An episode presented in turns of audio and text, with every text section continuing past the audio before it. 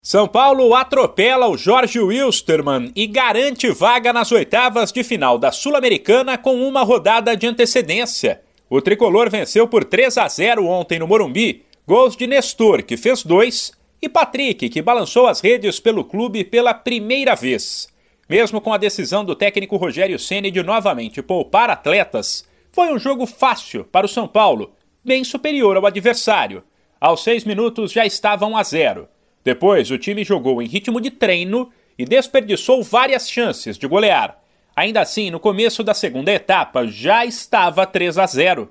Daí em diante, o São Paulo tirou o pé e administrou o resultado. Agora, com 13 pontos ganhos de 15 disputados, o tricolor vai apenas cumprir tabela quarta que vem em casa contra o Ayacucho. O técnico Rogério Ceni comemorou a classificação e a possibilidade de rodar o elenco na primeira fase da Sul-Americana. Consegui a classificação com uma rodada de antecedência, isso era importante para a gente. Rodar jogadores, colocar jogadores que até então não tinham nem jogado pelo clube numa competição internacional, principalmente os mais jovens. Poder também dar minutagem para aqueles que, por algum motivo, ficaram algum tempo fora, é, poder rodar o time, fazer com que todos pudessem ter minutagem. Ainda temos mais um jogo pela competição, mas agora já garantido na próxima fase.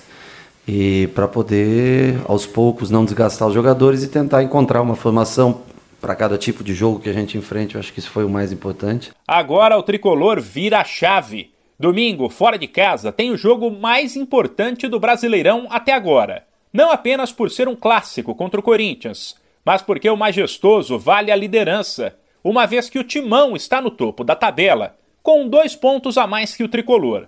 Ceni pregou respeito ao rival, mas disse acreditar que o São Paulo pode quebrar o tabu de nunca ter vencido em Itaquera. Eu espero que a gente consiga chegar bem, ter um desempenho bom. O Corinthians é um time forte, né? um time que vem jogando cada dia melhor. Mas nós também estamos se preparando, temos mais sexta e sábado ainda para preparar esse, esse time, recuperar os jogadores que hoje jogaram e, e preparando aqueles que ficaram fora para achar o melhor, melhor 11 para iniciar esse jogo contra o Corinthians. Mas é, todos sabemos que é clássico, a rivalidade, é um campeonato à parte, a não ter acontecido a vitória até hoje, é difícil, mostra que é difícil vencê-los em, na casa deles, então nós temos que estar focado, concentrado, tentar encontrar a melhor estratégia para que isso para que a gente possa ter chance que isso aconteça no domingo. O majestoso de domingo será às quatro da tarde, no horário de Brasília. De São Paulo, Humberto Ferretti.